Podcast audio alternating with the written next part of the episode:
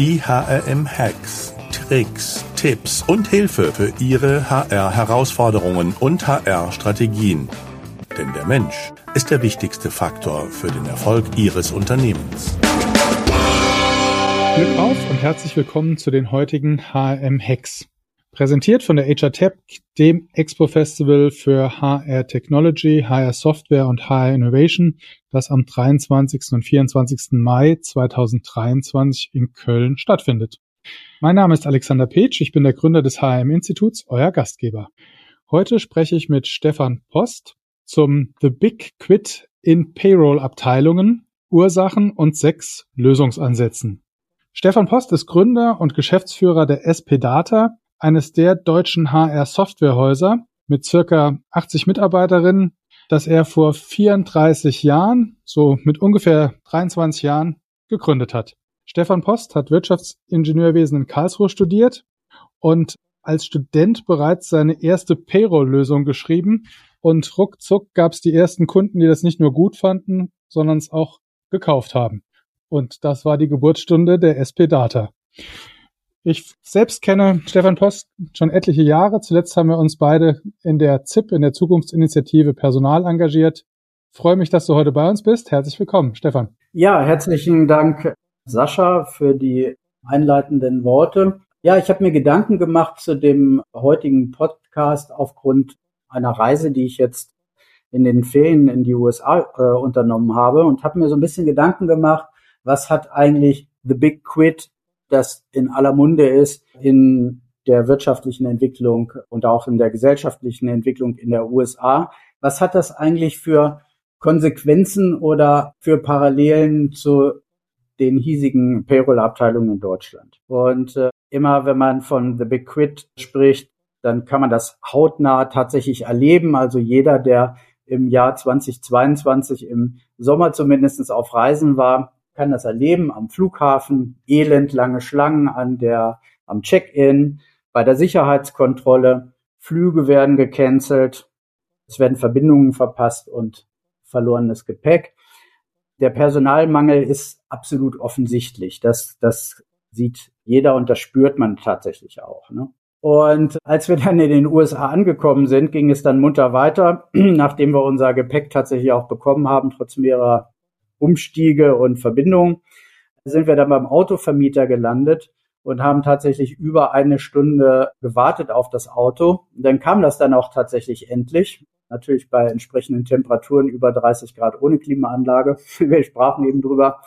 Und dann war das Auto auch noch ungeputzt. Also nicht nur, dass man lange warten muss, dass das Servicepersonal am Counter fehlt, sondern es fehlt dann tatsächlich auch an den helfenden Händen, die das Auto dann auch putzen, wie man das normalerweise gewohnt ist. Ja gut, dann kommt man dann im Hotel langsam an und eigentlich ist man ja gewohnt in den USA, dass es eine ausgeprägte Serviceorientierung gibt. Da bekommt man alles und auf einen Anruf bei der Rezeption wird auch sofort reagiert. Und äh, in diesem Jahr haben wir das erlebt, dass tatsächlich selbst in einem Fünf-Sterne-Hotel, die gesagt haben, ja, der Room-Service ist gecancelt und äh, wenn, die, ja, wenn, wenn man irgendwas braucht, dann kann man sich jederzeit an, eine, an die Rezeption wenden. Da bekommt man dann noch ein Stück Seife oder ein Handtuch, wenn man das möchte. Und die Betten kann man ja selber machen. Das ist ja kein Problem, wenn man 800 Im Dollar... Im Fünf-Sterne-Bereich. Kein Hotel. Ja, 800 Dollar, ein ganz normales Doppelzimmer. Kein Frühstück, kein Roomservice. und Handtücher bekommt man an der Rezeption. Das, das ist die Lage tatsächlich in den USA und oftmals sind die ja auch gewissermaßen Vorreiter in bestimmten Bereichen. Und ja, das, das hat mich dann bewegt, was, was passiert denn da eigentlich? Was ist da passiert? Ne? Und klar, die Ursache liegt oftmals auch daran, dass die Arbeitgeber während der Pandemie, während der Corona-Zeit Personal abgebaut haben, insbesondere in den Dienstleistungsbereichen. Das merkt man dann auch äh, tatsächlich nicht nur in den Traumdestinationen, wo, wo Urlaub gemacht wird. Da sind viele Bars geschlossen, viele Restaurants sind geschlossen und stattdessen gibt es da so Art Galleries und da kann man dann für 200 oder 300 Dollar kann man dann so ein Print hinter Glas kaufen. Das erfordert nur einen einzigen Mitarbeiter oder Mitarbeiterin an der Kasse Und die ganzen Kellner, die ganzen Köche braucht man nicht zu bezahlen, die gibt es einfach nicht mehr. Und da hat man dann eine Art Gallery mit einer Veranda mit Blick aufs Meer, aber das ist nicht so unbedingt das Urlaubsfeeling, was man von früher tatsächlich gewohnt ist. Ne? Ja, aber auch tatsächlich Arbeitnehmer haben die, die Branche gewechselt und viele sagen ja auch, die man, die man fragt, wo sind die denn alle hin, die, die Mitarbeiter, die jetzt fehlen in den ganzen Dienstleistungsberufen? Viele sagen ja, die sind bei Amazon gelandet, weil es macht mehr Spaß, mit einem Kopfhörer Podcast zu lauschen oder Musik zu hören, als nörgelnde Kunden zu bedienen. Und auch die Arbeitszeiten sind ja in, in vielen Dienstleistungsunternehmen ja ganz, ganz anders als die geregelte Arbeitszeit, die man zum Beispiel bei, bei Amazon hat. Aber ich glaube, es gibt auch noch einen Punkt, ähm, den man betrachten sollte, dass äh, während der Pandemie eigentlich auch so ein Wertewandel beschleunigt wurde. Den gab es auch vorher tatsächlich schon. Aber Menschen haben eben während Corona gemerkt, dass man auch mobil im Homeoffice ganz gut arbeiten kann. Die Technik funktioniert. Und dazu kam natürlich auch noch, dass Einnahmeausfälle durch teilweise Transferleistungen, die hat es nicht nur bei uns in Deutschland gegeben, mit dem Kurzarbeitergeld, sondern die hat es ja auch in den USA gegeben, dass einfach Schecks in die, in die Bevölkerung äh, geschickt worden sind. Und das, glaube ich, ist so ein bisschen so ähm, auch, was man in der gesellschaftlichen Entwicklung in den USA sehen kann, dass im Prinzip die Polarisierung der Gesellschaft extrem geworden ist. Es ist wirklich extrem. Wenn man in San Francisco steht am Union Square, dann sieht man, und in den, in den darum liegenden Straßen. Die, die großen Geschäfte, die haben tatsächlich alle durchgehalten, die gibt es immer noch. Die ganzen kleinen Geschäfte sind alle pleite. Die sind komplett äh, dicht. Die ganze Lebensqualität geht ein Stück weit auch verloren. Und an jeder Ecke, auch selbst in der, in der in Downtown, ist ein Obdachloser, ein Wohnungsloser, ähm, der sozusagen betteln muss. Zum Glück haben wir in Deutschland die Situation nicht in dem Maße.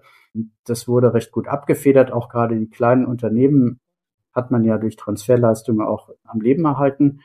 Aber das ist in den USA, es ist brutal, es ist sichtbar. Also wenn man durch die Straßen. Aber siehst du das jetzt nochmal den Schwenk zurück auf die Payroll-Abteilung? Also ich meine, wir haben einen Personalmangel in den Payroll-Abteilungen. Das hatten wir, würde ich mal sagen, vorher auch schon. Ja. Aber siehst du da auch so ein Big Quit, dass da so viele aus, ich meine, die Arbeitsbedingungen in, im Payroll-Bereich sind jetzt nicht zu vergleichen mit denen in der Gastronomie in den USA. Absolut, das, das ist richtig. Der demografische Wandel ist ja nichts Neues. Den haben wir schon seit vielen Jahren und dadurch entsteht eben ein Fachkräftemangel auch. Immer weniger Arbeitskräfte stehen dann auch dem Arbeitsmarkt zur Verfügung. Und hinzu kommt natürlich auch noch die rapide steigende Inflation in den USA ist es, ist es unglaublich. Also wohlgemerkt, 800 Dollar für ein Fünf-Sterne-Hotel, das ist normal. Eine Butter im Supermarkt kostet 6 Dollar und eine Sensodyne Zahnpasta kostet 10 Dollar. Und gleichzeitig werden aber nur, zum Beispiel bei McDonalds wird nur ein Stundenlohn von 16 Dollar gezahlt. Also wie das überhaupt funktionieren kann, das fragt man sich tatsächlich. Bei uns in Deutschland ist die Situation noch eine ganz andere und wenn die Situation auch auf uns zukommen würde in Deutschland, dann würde ich richtig schwarz sehen, aber ich bin ja sowieso Berufsoptimist. Was bedeutet das für die, für die Payroll-Abteilung? Der demografische Wandel, der beschleunigt sich. Es stehen immer weniger Fachkräfte zur Verfügung und dazu kommt dann eben tatsächlich auch noch der, die gestiegene Inflation. Und HR muss sich natürlich auch fragen, wenn sich die Situation doch weiter verschärft, vielleicht auch in so extreme Richtungen, wie man das in den USA sehen kann.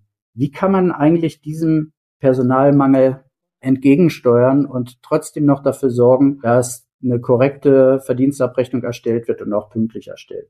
Dazu habe ich mir mal Gedanken gemacht und habe sechs verschiedene Lösungsansätze dafür äh, mir überlegt. Dann schieß mal los. Was ist denn dein erster Lösungsansatz, Stefan? Ja, der erste Lösungsansatz ist erstmal nichts Neues, weil Unternehmen in Deutschland haben schon immer Payroller selber ausgebildet. Das liegt daran, dass äh, Entgeltabrechner oder Personalabrechner kein anerkannter Ausbildungsberuf ist, sondern in der Regel funktioniert es das so, dass man im Rahmen einer kaufmännischen Ausbildung dann irgendwann in der Personalabteilung landet und vielleicht Spaß an den Personalthemen auch hat. Ein, ein anderer Ansatz ist eben, dass man im Bachelorstudium auch ein Wirtschafts ein Studium mit einem wirtschaftlichen Hintergrund hat und einfach Lust auf Personalarbeit hat. Und insofern sind hier auch die Unternehmen gefragt, dass sie diese Tradition, die sie eigentlich schon immer hatten, fortführen und dass sie also ja, Auszubildende in kaufmännischen äh, Berufen begeistern für Payroll-Themen oder HR-Themen und dann gezielt in diesem Bereich ausbilden oder auch Quereinsteiger, die vielleicht äh, betriebswirtschaftliches Studium absolviert haben, dass sie die für die HR-Themen oder HR-Themen begeistern und dann eben gezielt im, in den Payroll-Bereich hineinentwickeln. Das wäre so der Lösungsansatz eins, also im Prinzip nichts Neues, aber sich auf das zu besinnen, was man schon immer gemacht hat. Siehst du eine Chance? Ich meine, du bist jetzt wirklich lange und tief in dem Thema unterwegs, dass sich dieses Thema Ausbildungsberuf nicht auch verändern lassen würde?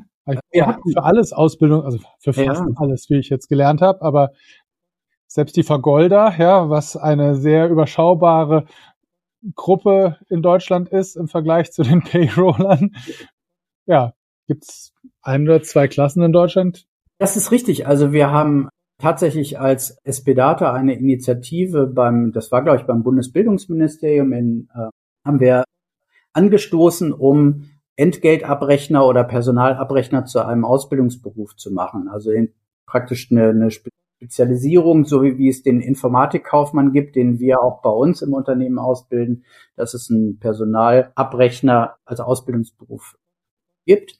Da hat es dann eine Untersuchung gegeben, wie viele Absolventen es dann tatsächlich pro Jahr geben würde. Man hat dann ganz einfach die Entscheidung getroffen, dass das zu wenige wären im Kontext eines, ja, der Organisation, die man dann benötigt. Man braucht ja auch in den einzelnen IHKs, bräuchte man dann eine entsprechende Organisation, um die Ausbildung zu organisieren und dann auch die Prüfungen zu legen. Und dann hat man eben gesagt, dass das sind zu wenige, als dass das einen neuen Ausbildungsberuf rechtfertigen würde.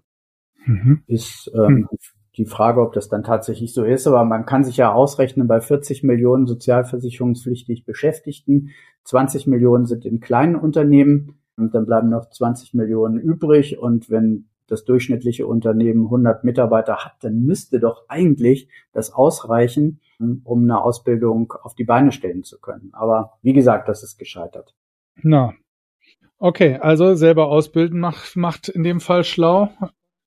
Absolut, ja. das gilt natürlich nicht nur für den Payroller, sondern das gilt ja auch für andere Bereiche, in denen es einen Fachkräftemangel gibt. Wir zumindestens bilden unsere Softwareentwickler selber aus. Das ist so eine Mischung aus 50 Prozent selber ausbilden und 50 Prozent von den Universitäten akquirieren, so dass man dann schon die Lücken durch eigenes Tun auch ganz gut schließen kann. Genau, das andere ist natürlich, das wäre der Lösungsansatz zwei im Recruiting einfach mal neue Wege gehen. Das ist jetzt auch nicht, nicht super neu, aber Active Sourcing gibt es ja schon seit, seit vielen oder seit mehreren Jahren.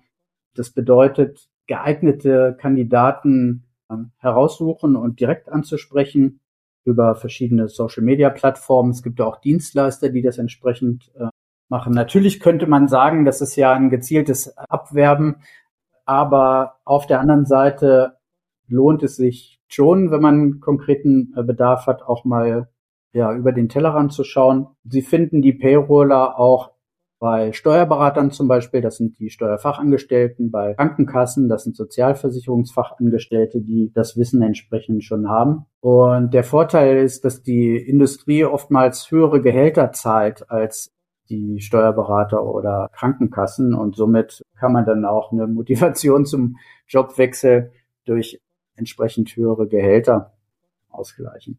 Ja, es gibt ja auch sozusagen eine, eine Ausbildung, Fachassistent, Assistentin für Lohn und Gehalt und vielleicht so ein kleiner Zusatzhack von mir, da gibt es eine Facebook-Gruppe zu mit ah. immerhin ein paar tausend Mitarbeiter, äh, Mitarbeitern, hätte ich schon beinahe gesagt, mit ein paar tausend Mitgliedern. Okay. Und das wäre auch mal eine Anlaufstelle. Ja, das, das hört sich doch gut an. Ja gut, Bildung ist natürlich, da hast du ja schon gleich so zum, zum nächsten Lösungsansatz drei übergeleitet. externe Aus- und Weiterbildungsangebote nutzen. Aufgrund äh, des Weggangs von Payroll-Experten kann natürlich eine Lücke im Unternehmen entstehen. Und falls dieses Wissen intern im Unternehmen nicht mehr zur Verfügung steht, gibt es entsprechend Fachverlage, ob das jetzt Data-Kontext ist oder die Alga-Gruppe oder Haufe, gibt es Seminare, um sich dieses abgewanderte oder pensionierte Wissen wieder zu beschaffen. Und es gibt natürlich auch viele Softwarehäuser, die Payroll-Schulungen anbieten. Wir bieten bei uns auch bei SP Data eine, ein Seminar Entgeltmanager an, das gerade Quereinsteigern ermöglicht, das nötige Fachwissen, das man letztlich auch bei einem Softwareeinsatz trotzdem noch benötigt, sich dann beschaffen kann äh, in relativ kurzer Zeit und auch mit einer Abschlussprüfung. Gibt es eigentlich da auch Thema Fachkräfte aus dem Ausland? Ist das ein Thema in unserem Gehalt oder sind wir hier wahrscheinlich zu speziell in unseren Also das ist, das, das ist eine ganz interessante Diskussion und wir sehen auch, dass, dass unsere Wettbewerber das teilweise anders sehen als, als wir.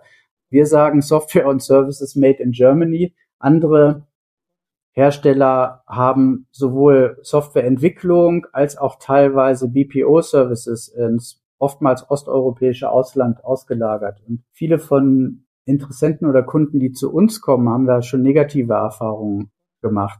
Denn letztlich ist Payroll sehr auf den deutschen Markt ausgerichtet und das Fachwissen, was dafür notwendig ist, ist schon sehr, sehr speziell. Und da gibt es im Sozialversicherungsbereich und im Steuerbereich so viele Besonderheiten, die zu beachten sind, das jemanden zu erklären, der kein Muttersprachler ist und der sozusagen auch in, in den deutschen Fachbegriffen nicht zu Hause ist, das ist schon äußerst, äußerst schwer. Wir haben es dann auch mal versucht, mit ja, ukrainischen Entwicklern zusammenzuarbeiten und denen zu, auf Englisch zu erklären, was eine Beitragsbemessungsgrenze ist und wie ein wie ein Einmalbezug mit Märzklausel abzurechnen ist. Das ist schon sehr speziell und das ist schon richtig eine Herausforderung. Deswegen haben wir da als SB Data keine so gute Erfahrung gemacht und wir setzen wirklich auf Fachleute, die Deutsch sprechen und die auch bei uns angestellt sind und auch in Deutschland arbeiten. Ja. Welche Lösungsansätze gibt's noch, Stefan? Genau. Gut, aus der Perspektive der, der Payroll werden viele Möglichkeiten, die Software heute bietet, gar nicht genutzt. Und deswegen ist vielleicht noch ein weiterer Hack zu sagen, automatisieren Sie Ihre Payroll und nutzen Sie Möglichkeiten, Dinge automatisch ablaufen zu lassen, reduzieren Sie manuelle Eingaben durch automatisierte Berechnungsvorschriften, da wird viel zu viel noch manuell erfasst das automatisch ausgerechnet werden kann. Ähm, dann gibt es noch viele manuell ausgeführte Funktionen, die man auch automatisieren kann, zu einem Prozess zusammenfassen kann.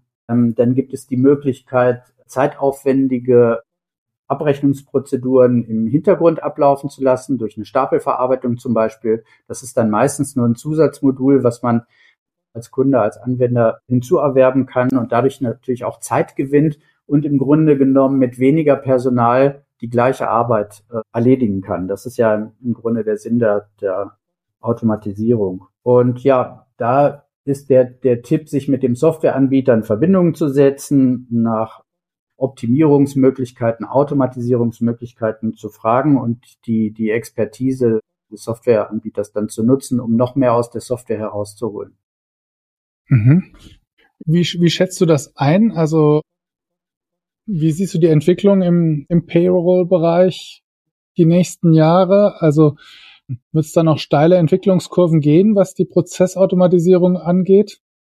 Im Grunde ist die, die Hauptherausforderung, die wir als Hersteller einer Payroll-Software haben, immer auf dem neuesten Stand der Gesetzgebung zu bleiben, die neuesten Meldeverfahren auch durch ähm, auch zu realisieren. Und wir sind da ziemlich stolz drauf, dass wir sozusagen aus der ITSG-Perspektive, die ja deutsche Payroll-Software zertifiziert, zu den Top 5 Anbietern gehört, die wirklich, was das Qualitätsmanagement anbelangt, was die Umsetzungsqualität auch der Meldeverfahren anbelangt, wirklich top sind. Das ist so die Hauptherausforderung tatsächlich. Und die Abläufe innerhalb der Payroll, die grundsätzlichen Abläufe, die sind, glaube ich, schon ziemlich gut durchautomatisiert. Die Funktionen stehen eigentlich in jeder modernen Software zur Verfügung. Man muss sie nur nutzen. Und eigentlich ist eher so die, die Herausforderung dann auch die Art und Weise, wie man das umsetzt. Ob es jetzt das, ähm, das A1-Meldeverfahren ist oder auch zum Beispiel die EUBP, die elektronisch unterstützte Betriebsprüfung oder auch EAU, die elektronische Arbeitsunfähigkeitsbescheinigung. Da unterscheiden sich dann die Softwarehersteller, wie setzen sie das um und wie oder setzen sie es überhaupt um. Es gibt auch Softwarehersteller, die nicht jedes Meldeverfahren unterstützen.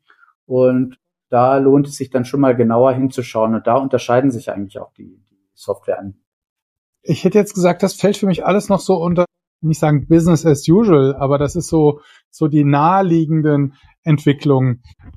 Ich hatte neulich einen spannenden, fand ich spannenden Dialog mit dem Dr. Carsten Busch, der von seiner Vita eher aus dem Talentmanagement kommt mhm. ähm, und der also, wenn er so da die Entwicklungen vergleicht, wie da die Digitalisierung äh, sich, ja, ich sag mal, explosionsartig entwickelt hat die letzten zehn Jahre, mhm. dass das auch im, im Payroll und Lohn- und Gehaltsbereich da noch ganz viel passieren wird die nächsten Jahre. Ja, wo, wobei man dazu sagen muss, die, die Geschichte der Payroll-Abrechnung, die beginnt ja schon in den 60er Jahren oder noch früher. Das bedeutet, wir haben jetzt schon über 50 Jahre Payroll-Software hinter uns. Wir bei SP Data nur 34 Jahre, das ist ja auch schon mal was. Äh, aber äh, da ist wahrscheinlich das, das Potenzial für Automatisierung schon ziemlich, ziemlich ausgeschöpft. Man kann darüber nachdenken, ob es bestimmte Dinge wie ja, ob es eine Siri oder eine Alexa irgendwann mal für die Payroll gibt. Aber letztlich, glaube ich, sind das auch ja komplexe Dinge, die die eine Konfiguration erfordern, die auch eine Software erfordern, die die Automatisierung ermöglicht. Und ja, da glaube ich, ich glaube eher weniger, dass es, dass es da noch riesige Innovationssprünge geben wird. Talentmanagement ist vielleicht ja in den letzten zehn Jahren noch so richtig entstanden. Auch Recruiting hat sich deutlich weiterentwickelt in den letzten 10, 15 Jahren. Das sind eher neue Spielfelder und da gibt es noch viel Raum für, für Ideen. Und ja, die Ideen, die wir haben, sind überwiegend ja vom Gesetzgeber, von den Tarifparteien, von den Arbeitgebern, von den Gewerkschaften geprägt. Das ist das, was wir umsetzen müssen. Aber in Qualität, in Präzision, pünktlich und kaum ein Bereich hat so viele Software-Updates äh, wie wir im Bereich der der Payroll. Wir müssen mindestens zwei Updates pro Jahr herausgeben, beneiden manchmal die Hersteller von ERP-Software oder Finanz- und Rechnungswesen-Software. Da, die können manchmal ein Jahr überhaupt kein Update herausgeben und können sich voll und ganz auf die Schönheit ihrer Software konzentrieren und Dinge, ja, Dinge dort, während wir tatsächlich immer beschäftigt sind, damit die Dynamik der deutschen Gesetzgebung abzubilden. Ja, das ist bestimmt eine Klar, eine ganz spezielle Besonderheit. Ja, was hast du noch mitgebracht an Lösungsansätzen? Genau. Äh, ein weiterer Lösungsansatz ist, optimieren Sie Ihre HR-Softwarelandschaft, weil ja in vielen HR-Abteilungen nicht nur die Payroll im Einsatz ist, sondern sind andere Produkte aus anderen Bereichen. Wir sprachen eben über Talentmanagement, über Recruiting, über Zeitwirtschaft und viele von diesen Softwarelösungen sind noch nicht optimal aufeinander abgestimmt, obwohl sie es könnten. Das sind auch wieder Potenziale, die, die brach liegen in vielen Unternehmen. Es entstehen dann Medienbrüche, es entstehen Nebenbuchhaltungen, irgendwelche Excel-Listen, die parallel geführt werden oder es entstehen Doppelerfassungen und das kann man ändern, indem man die eingesetzte HR-Software konsequent vernetzt durch intelligente Schnittstellen. Und falls das nicht möglich ist, falls die Software das nicht erlaubt, äh, über intelligente Schnittstellen Vernetzung zu erreichen, dann sollte man sich überlegen, die Software auch zu wechseln und umzusteigen. Und wahrscheinlich Schnittstellen, die sozusagen die Hersteller von sich aus anbieten und warten, versus anzufangen, selbst irgendwie eine Middleware zu, zu machen.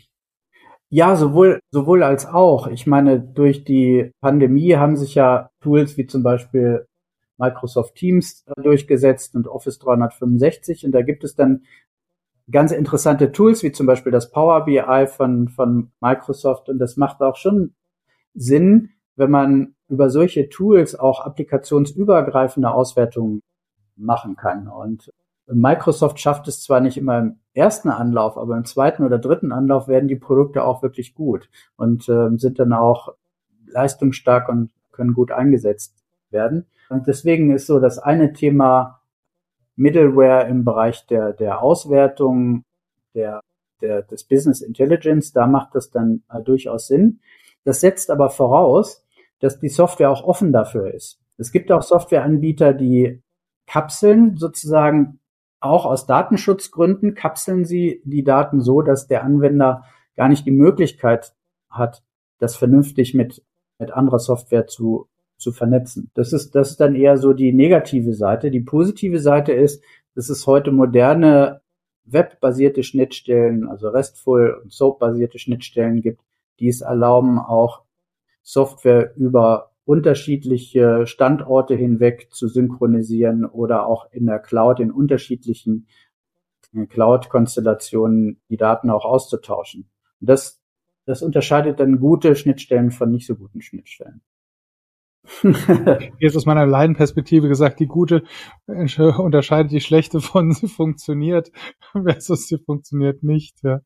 Ja, ja, aber früher waren ja Schnittstellen so, du musstest in einer Software Daten exportieren, musstest dir dann den Ordner merken, wo du die Daten abgespeichert hast und in der anderen Software musstest dann importieren. Das war so die, die alte Vorgehensweise. Dann gab es so eine Zwischenlösung, dass das vielleicht automatisiert erfolgt und mittlerweile ist es so, da gibt es die webbasierten Schnittstellen, die vollautomatisch im Hintergrund Daten austauschen, idealerweise bidirektional, so dass es egal ist, in welchem, in welcher Anwendung ich jetzt zum Beispiel eine Adressänderung vornehme, so dass sie dann in allen angeschlossenen Anwendungen in, in der HR-Abteilung oder in der HR-Welt zur Verfügung stehen. Und das kann nicht jeder. Also da sind noch nicht alle Softwarehäuser. Ja, ich habe mitgezählt. Fünf, ja? Du ja. hast sechs versprochen.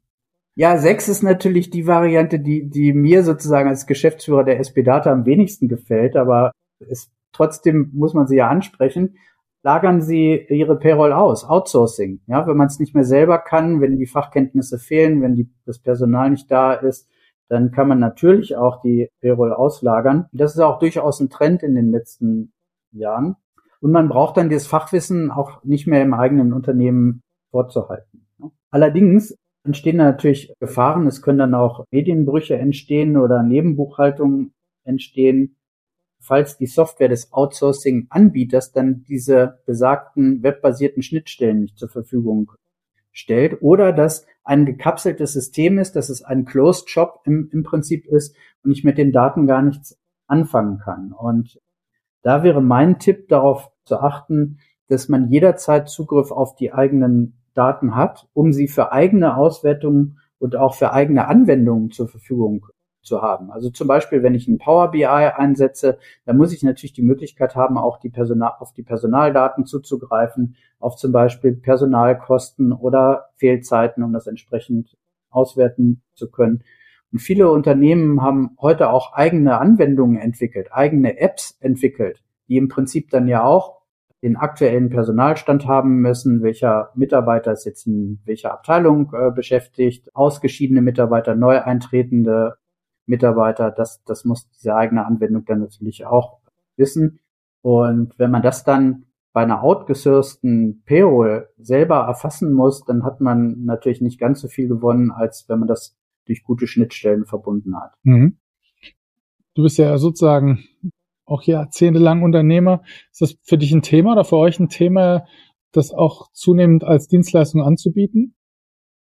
Ja, na klar, wir werden zunehmend ja auch gefragt, ob wir zum Beispiel cloud-basierte Lösungen anbieten. Unsere Software ist grundsätzlich Cloud geeignet. Auch viele Kunden nutzen auch Angebote entweder in der Private Cloud oder in der Public Cloud, wie zum Beispiel Microsoft Azure. Wir haben bisher aber nicht das, also unsere Kunden können selber wählen, tatsächlich, wo dann die Software gehostet werden soll. Aber das darf man auch nicht verleugnen, dass der, der Personalmangel oder der Fachkräftemangel, den man in den Payroll-Abteilungen hat, auch oftmals im IT-Bereich ähm, sichtbar wird. Und viele IT-Abteilungen sind zusammengeschrumpft oder es fehlt einfach auch sozusagen die Muße zu sagen, ach, da muss ich ja noch Software updaten und können Sie das nicht für uns übernehmen? Und ja, das ist tatsächlich so. Wir machen uns Gedanken im, im nächsten Jahr auch vom äh, sozusagen klassischen Cloud-Hosting bis hin zu,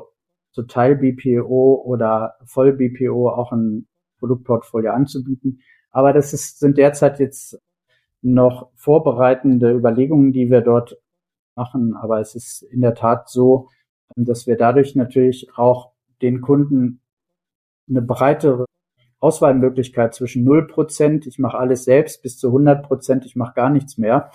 dass man, die Idealvorstellung ist, dass man diesen Schieberegler zwischen diesen 0 und 100% auch selber entscheiden kann und auch neu festlegen kann, weil es gibt natürlich auch Sabbaticals oder es gibt Elternzeit oder es gibt krankheitsbedingte Ausfälle für mehrere Monate und dann möchte man vielleicht in so ein temporäres BPO tatsächlich haben. Das sind so Dinge, die uns jetzt gerade umtreiben oder die mich auch umtreiben und wie können wir darauf eine gute Antwort finden.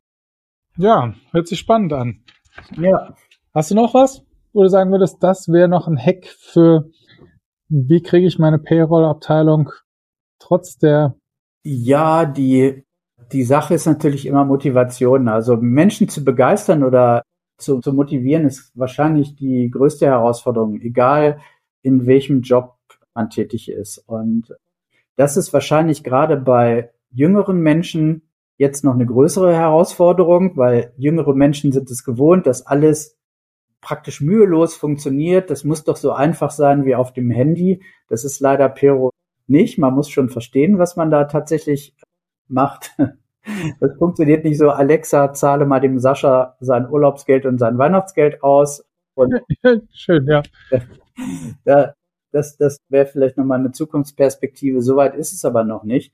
Und ja, gerade junge Menschen dafür zu, zu begeistern, das ist schon eine Herausforderung. Aber der Schlüssel oder zumindestens das, was wir als Erfahrung gemacht haben, ist tatsächlich die, die jungen Leute auch selber auszubilden. Und dazu bieten wir eben den Informatikkaufmann, Schrägstrich Informatikkauffrau als kaufmännische Ausbildung an mit dem Schwerpunkt äh, Personal für Payroll und auch Zeitwirtschaft.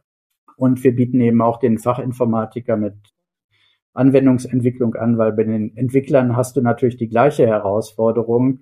Entwickler programmieren vielleicht lieber schöne Oberflächen und automatisieren Webseiten und äh, bringen sie dort attraktiv äh, ins Publikum, statt Payroll zu optimieren und weiterzuentwickeln. Aber wie gesagt, Bildung, Ausbildung ist sicherlich ein wichtiger Schlüssel in verschiedenen Bereichen.